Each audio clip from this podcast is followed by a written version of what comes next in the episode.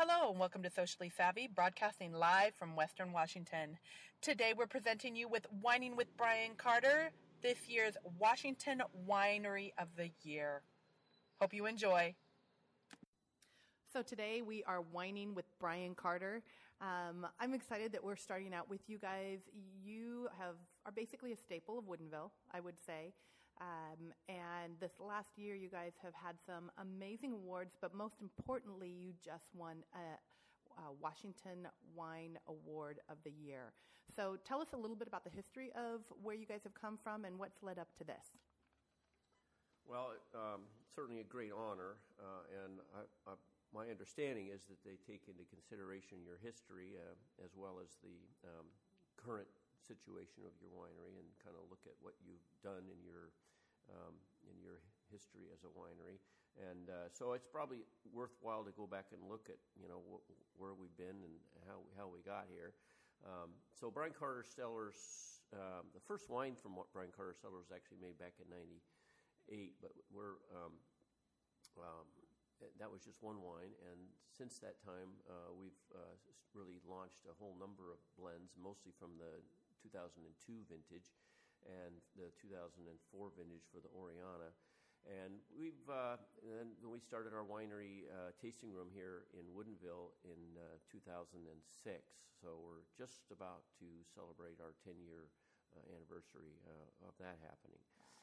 Um, there, I mean, Wash, had a very active uh, tasting room um, experience prior to us um, being here. On the other hand, we were the first tasting room here in the schoolhouse district, and now uh, you can walk to over 30 different tasting rooms uh, right out of our front door. So um, it's amazing to, to, see the growth that's happened just in uh, the last nine or 10 years. Um, but uh, when I started Brian Carter Cellars, of course, I wanted to do blends, and uh, I think that was really a, a great idea. It's, it's really worked out really well to have that uh, that perception and that focus. Uh, for, for, me, it's where my passion is. It's where the most artistic part of the winemaking is. It, and it's really the most enjoyable part of the winemaking process for me. So it's really a, a dream come true in a lot of ways to, to, have have this winery that's focusing on blends and and um, the time I spend in the vineyard, the, the time I spend blending in the winery, the time I spend visiting with customers here at the tasting room. It's all part of the, the picture, and I really uh, enjoy every aspect of it. That's one of the things I've always loved is I've dropped by here just arbitrarily on several occasions, and you're here. You're here mingling, talking about your wine. Um, Michael is here, you know, backing it up and talking about it from his perspective. You guys as a team are often found in the tasting room. And to me, that's part of the romance. That's part of the fun when you come into Woodinville wine tasting. It's kind of like you get to meet the celebrities of Woodinville, the people who are actually producing and passionate about it. If you're coming in wine tasting, there's a good chance you're going to be able to chat with some of you guys. Well, for me, I'll be. I've always felt that wine was more than just a beverage. Uh, it's it's a total experience. It's getting together with friends, it's meeting new people, trying new foods, uh, introductions to new cultures or different cultures than our own. And so uh, that's what brings me so much joy and pleasure is getting to meet new people and having them come in and try our wines, but really get to hear their stories and share ours. I love it. Well, again, congratulations on being honored as 2015's Washington Winery of the Year. Do you have a savvy business or product you'd like to share with our listeners? Contact us at sociallysavvybtr at gmail.com or our Facebook page, Socially Savvy, for more information on how we can share you. Make every event better because you were there. Socially yours, LB Dutchess. We're here with Brian Carter, and the question that he's going to answer for us is what's the most fun you've had with a bottle of wine? Ooh, that could be a tricky one here. Um, well, let's see. Uh, I, I seem to remember a evening with a it involved a bottle of wine and a, another a certain individual, and I think maybe there was a hot tub involved at that that particular evening, and uh, I seem to remember a really good time uh, having uh, enjoying the wine and the company and and uh, the heat.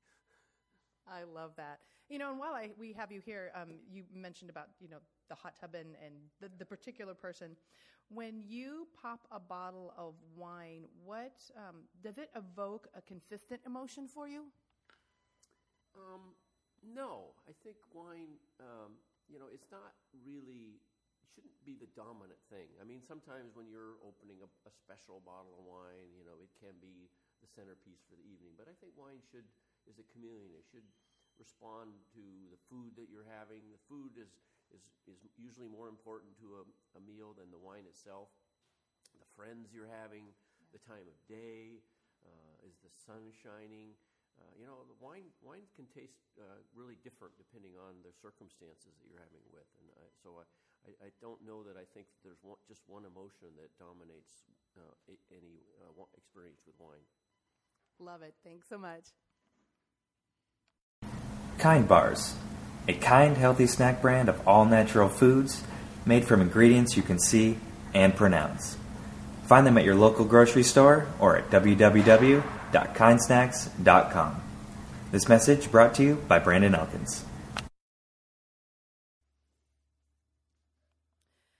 Sitting here with Michael Stevens, and the question for you is what is the most fun you've had with a bottle of wine?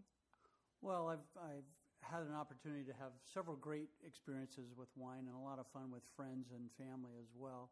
Probably the most romantic was when my uh, wife and I were first starting talking about getting married, and we were at a, a windy beach in uh, Long Beach, uh, Washington, and just uh, it was just a stormy day, but uh, we just sat inside by a fire and uh, had a wonderful bottle of wine, and it was just a, a great, great day and a great event.